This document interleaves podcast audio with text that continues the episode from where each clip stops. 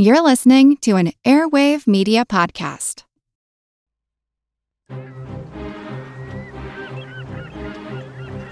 Hello, this is Matt from the Explorers Podcast. I want to invite you to join me on the voyages and journeys of the most famous explorers in the history of the world. These are the thrilling and captivating stories of Magellan, Shackleton, Lewis and Clark, and so many other famous and not so famous adventurers from throughout history. Go to explorerspodcast.com or just look us up on your podcast app. That's the Explorers Podcast.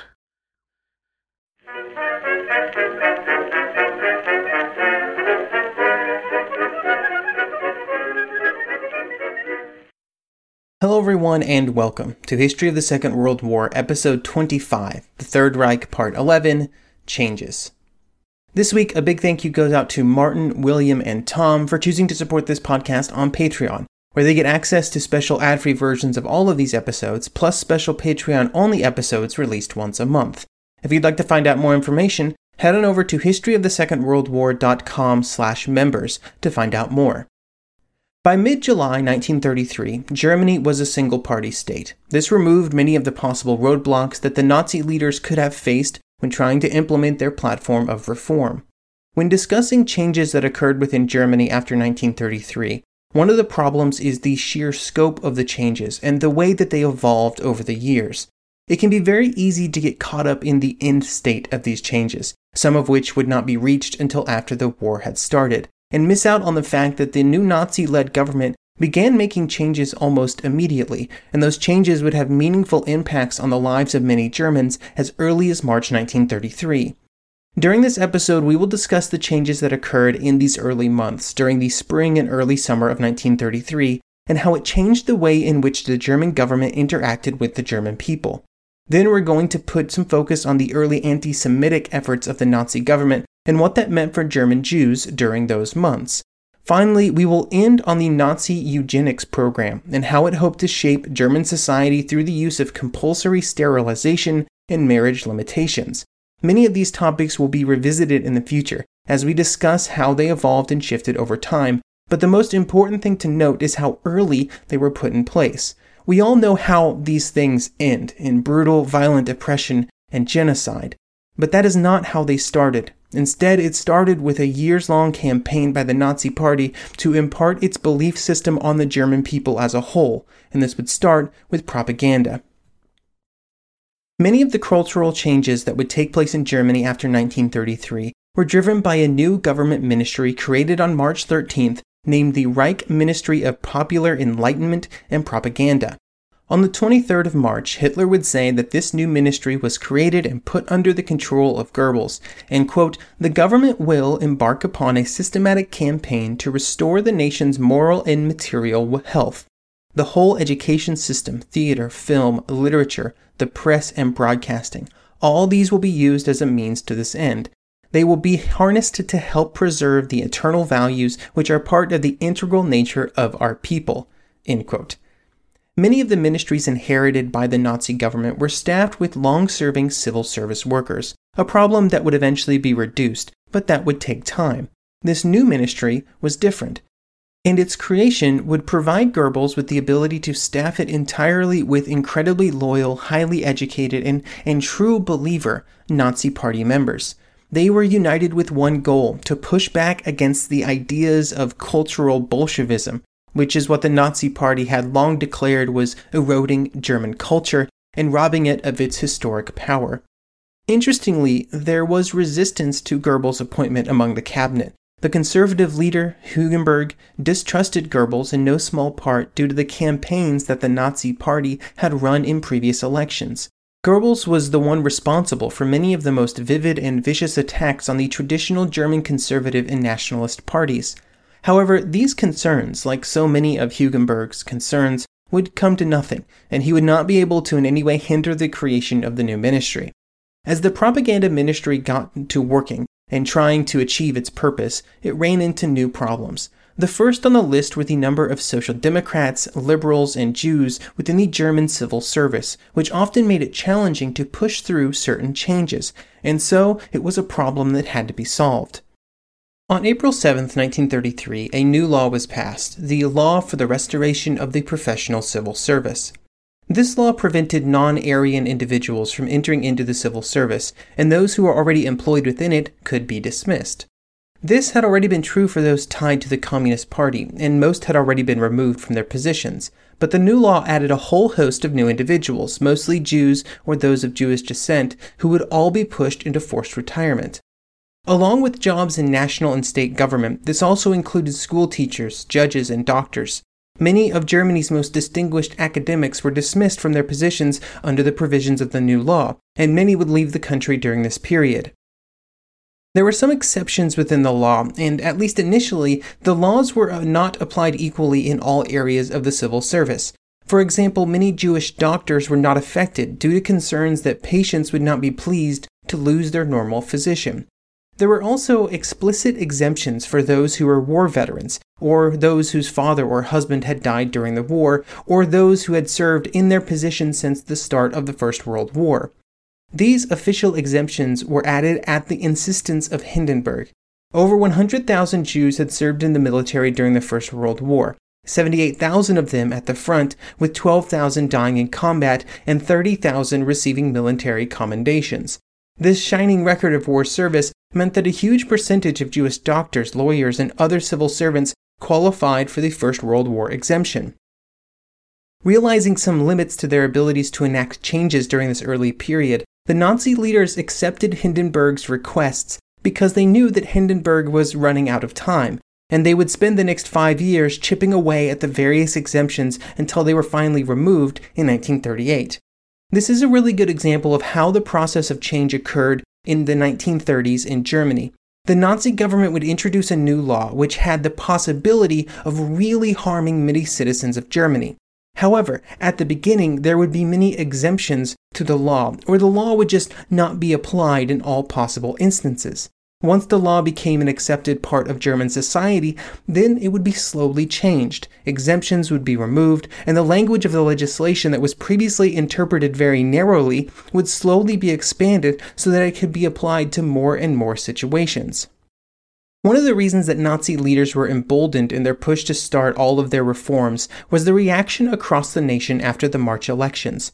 All over Germany, millions of people would sign up to enter the party. 2.5 million would join before limitations were placed on how individuals could join the party in May. There was, of course, some true believers among this group, those who now believed that the Nazi Party was the correct path forward for Germany, but there were also, of course, many who joined simply because it seemed like the best opportunity for their personal futures.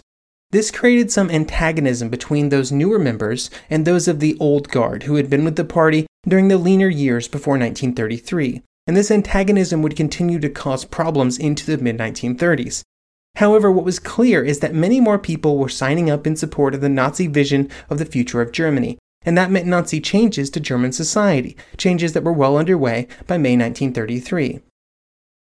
Some of these reforms completely restructured the political makeup of Germany. Since its foundation in 1871, Germany had been an interesting mix of national powers from the government in Berlin and in states that held a large amount of local autonomy. This manifested in various ways, like Bavaria having their own army during the First World War. This was something of a unique feature of Germany and, and was a constant source of political maneuverings as national leaders in Berlin tried to assert more power while state governments were zealously protective of their traditional independence and freedom of action. On April 7th, all of this would change. On that date, a new law was created which appointed Reich governors for each of the German states. These men had the ability to appoint or remove government officials within the state. With this power now in the hands of a nationally appointed person, the historic independence of the German states was essentially dissolved overnight, and it would never return. While March and April would be the end of some things, like the German states, it would be the beginnings of others. On March 22nd, four police trucks took 200 prisoners from state prisons and drove them to a disused factory outside Munich. This was the first in a new type of prison, one designed specifically for political prisoners. A new setup was required because the scale of the arrests over the previous months had caused serious overcrowding problems within the normal prison system. The solution to the problem would be this new style, which we called a concentration camp, with that disused factory outside of Munich being the first at a place called Dachau. Other camps would spring up across Germany in the coming months, and they were used by the SA and the SS to house prisoners for questioning. torture and violence were commonplace, and by the end of May, 12 inmates had already been killed. During March, April, and May, tens of thousands of people from around Germany would be arrested, 25,000 in Prussia just during March and April, and that's not considering those elected in Berlin. 10,000 would be arrested in Bavaria by the end of April, and then twice that number would be arrested in June. By the end of July, 27,000 people were known to be imprisoned in what the Nazis' authorities referred to as protective custody, either in concentration camps, prisons, or in makeshift holding areas in buildings that the SA had turned into holding cells. However, this number is somewhat deceiving because it was just the number of people imprisoned at that specific moment, and not the total number of people arrested during this time. There was generally a pretty short duration for most imprisonments. A huge number of people would cycle in and out of the concentration camps during this early period. Most prisoners were only held at the camps for a few days or weeks, but during that time they were completely at the mercy of the guards, and physical violence and mental abuse were constant.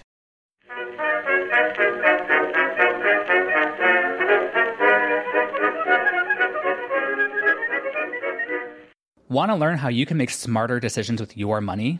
Well, I've got the podcast for you. I'm Sean Pyles, and I host NerdWallet's Smart Money Podcast. On our show, we help listeners like you make the most of your finances. I sit down with NerdWallet's team of nerds, personal finance experts in credit cards, banking, investing, and more. We answer your real-world money questions and break down the latest personal finance news the nerds will give you the clarity you need by cutting through the clutter and misinformation in today's world of personal finance. We don't promote get rich quick schemes or hype unrealistic side hustles. Instead, we offer practical knowledge that you can apply in your everyday life. You'll learn about strategies to help you build your wealth, invest wisely, shop for financial products, and plan for major life events. And you'll walk away with the confidence you need to ensure that your money is always working as hard as you are. So turn to the nerds to answer your real world money questions and get insights that can help you make the smartest financial decisions for your life. Listen to NerdWallet's Smart Money Podcast wherever you get your podcasts.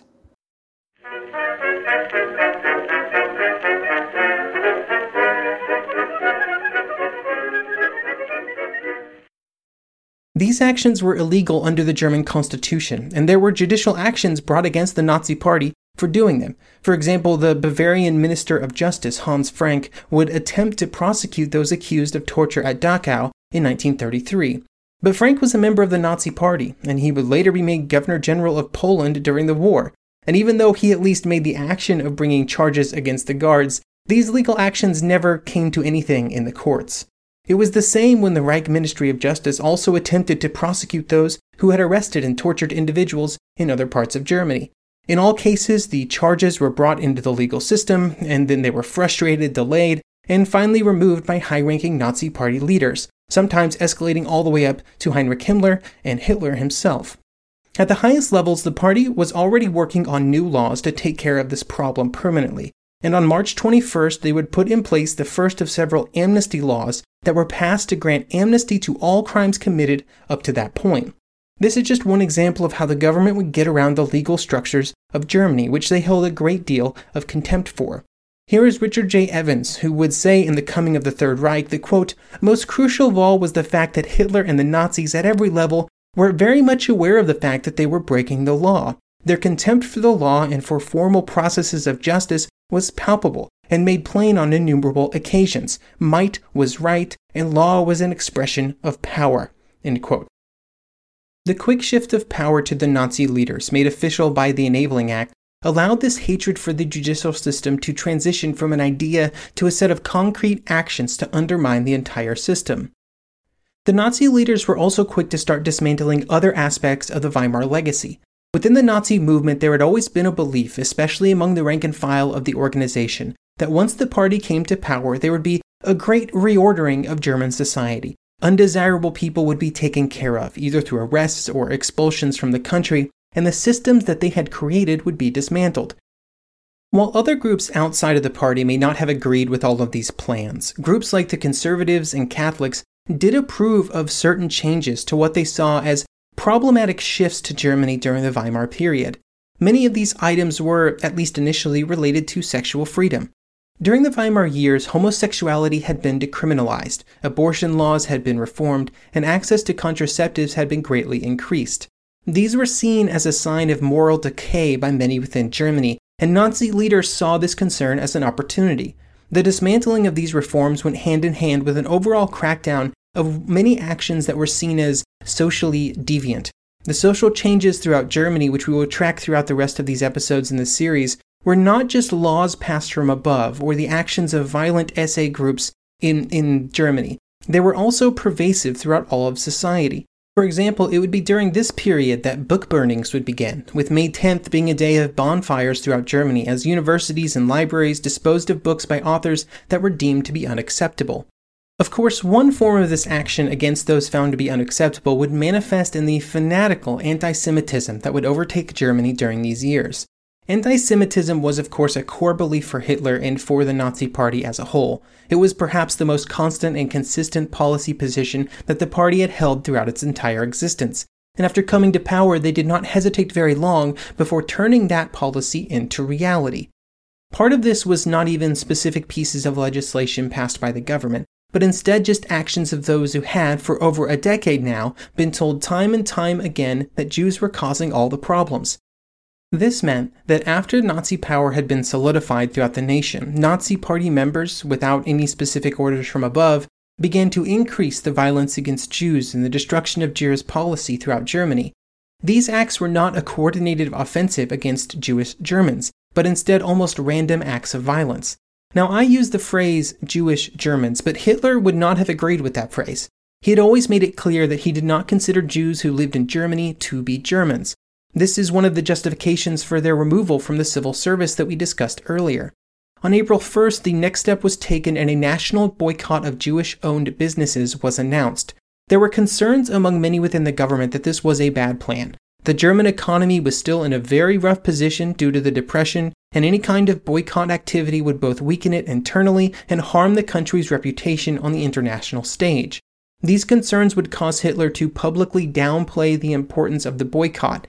However, even while he was downplaying it in public, in private he was firmly in support of the action. More importantly, Goebbels and the propaganda ministry would launch a full campaign in support of the boycott, or as they would call it, an enlightenment campaign aimed at informing the German people of the harm that had been done to Germany by Jewish businesses. When April arrived, the boycott went forward with little public opposition, but also little outright public support. SA men were found outside many Jewish businesses all over Germany, often with anti Semitic signs, and many of those smaller businesses were negatively impacted by the event. However, the larger Jewish owned businesses have been officially exempted due to their overall importance to the national economy. Many of these employed a good number of people, and in the midst of an unemployment crisis, it seemed like a really bad time to take any action against them, which might cause them to lay off German workers. And so instead, what public anger existed, or which was created by the propaganda and the actions of the SA, was all directed against small, often family owned businesses all over Germany, who could do little to either defend themselves or weather the storm. When discussing anti Semitism in Germany during this period, we all know how it ends. Uh, but the genocide it would eventually result in was not where it began. In fact, one of the first results of all of these efforts by the Nazi government to discriminate against Jews in Germany was a burst in immigration. This was exactly in line with what the Nazi leaders wanted. They wanted these people out of Germany. And during 1933, over 37,000 Jewish individuals would leave Germany, and the next year 22,000, and in 1935 a further 21,000. In these three years, that brings the number to 80,000 out of a starting population of around 525,000. This also obviously means that most of them did not leave Germany during this period, and instead most believed that the huge wave of anti Semitism during these years would simply eventually pass and things would go back to normal. Throughout Germany, all of these new laws and restrictions also made race and racial thinking far more important for everyone. Many Germans started carrying a kind of racial passport to prove that they were Aryan heritage during this time, and genealogists were very busy creating them. All of this was functioning exactly according to Nazi goals, with so much of their future policy built upon racial concepts and especially upon creating divisions along racial lines. Getting all Germans to consider race to be an important differentiator among people was an important first step. Or as historian Thomas Childers would say, quote, the ultimate goal of this intense indoctrination was to condition Germans to think racially, to view the world along biological lines, and to infuse German society with a new racial ethos. Germans were constantly reminded that they were no longer merely Germans, they were Aryans, and their first duty was to the Volk, defined in racial terms. It is also worth noting that at this point there was not a precise and exact medical definition for Aryan, it was fuzzy at best, and it would always be so. These racial policies were not confined just to anti Semitism. Another was based around what the Nazis would refer to as racial hygiene, or as it is better known, eugenics. Eugenics was very popular during this period in many nations, and Germany would not be the only nation around the world where eugenics theories would eventually be turned into government policy. The Nazi leaders believed that the Weimar system of social medicine and providing support for all within society was problematic at best. They believed that it caused the German race as a whole to somehow grow weaker over time, and it also put economic strains on the government as it tried to support people who, at times, could not support themselves. The next step from this argument led to discussions about sterilization of people who the government believed should not be allowed to reproduce, and then the obvious next step was forced sterilization. This was obviously a very big step, but it was a step that was already being prepared for before 1933. In 1932, there was a discussion in the Prussian Health Council that concerned a new law which allowed what would be called voluntary sterilization, but it gave power to medical professionals to influence patients, and so at best it could be described as coerced volunteerism. These laws were put in place under the constraints that, the, that were present before March 1933, which were then, of course, no longer present after the Enabling Act. In June 1933, a committee was created under the Interior Ministry to begin creating supporting arguments and evidence for the planned law, seeking to prepare the public for compulsory sterilization. This resulted in a new law being approved by the cabinet on June on July 14, 1933, titled Law for the Prevention of Hereditarily Diseased Offspring. The list of possible hereditary diseases was lengthy. Schizophrenia, manic depression, hereditary blindness or deafness, hereditary epilepsy, and serious physical deformities. The presence of several mental illnesses provided doctors with a lot of leeway when it came to who fell within the boundaries of the law. They were also able to give an intelligence test with those who did not achieve a certain score considered to be feeble minded. During 1934, there would be 56,000 sterilizations performed, and until 1939, there would be at least 50,000 per year. In total, 400,000 people would be sterilized under the law by 1945. While sterilizations were the most severe outcome of the Nazi eugenics program, there were also more mild but just as pervasive efforts. For example, the Ten Commandments of selecting a mate would be released to try and provide guidance for Germans on who they should choose to marry. It would say things like, Remember, you are German. If you are genetically healthy, you shall not remain unmarried. Keep your body pure. As a German, select only a mate with Nordic blood. When you select a mate, ask about ancestry uh, health is a precondition for external beauty. Hope for as many children as possible. Eventually, in 1935, a law was put in place where all couples who were seeking marriage had to obtain a certificate of genetic health from local authorities. If this was not obtained, the marriage was not officially recognized by the state. All of these eugenics efforts were supported by the government, and the Nazi propaganda machine was utilized to gain support for them and they were the subject of a concerted campaign that appealed to both scientific and economic consequences of not having such laws in place. This campaign stressed the financial burden that all German taxpayers had to pay to care for individuals who were deemed to be disabled and the importance of finding the best possible partner. Eventually, this would became such an important element of Nazi propaganda efforts that a special office of racial policy was created to coordinate it all. Calling back to something I said earlier, we all know where many of these policies end, or what they turn into, and it's genocide. But that's not where they began. Instead, the Nazi Party would spend the better part of a decade convincing the German people that racial differences between people were critical, that they had to be considered, that they were a critical component of decision making. This allowed them to break society along racial lines, to demonize certain races or genetic characteristics, and this would lay the groundwork for all of their later actions.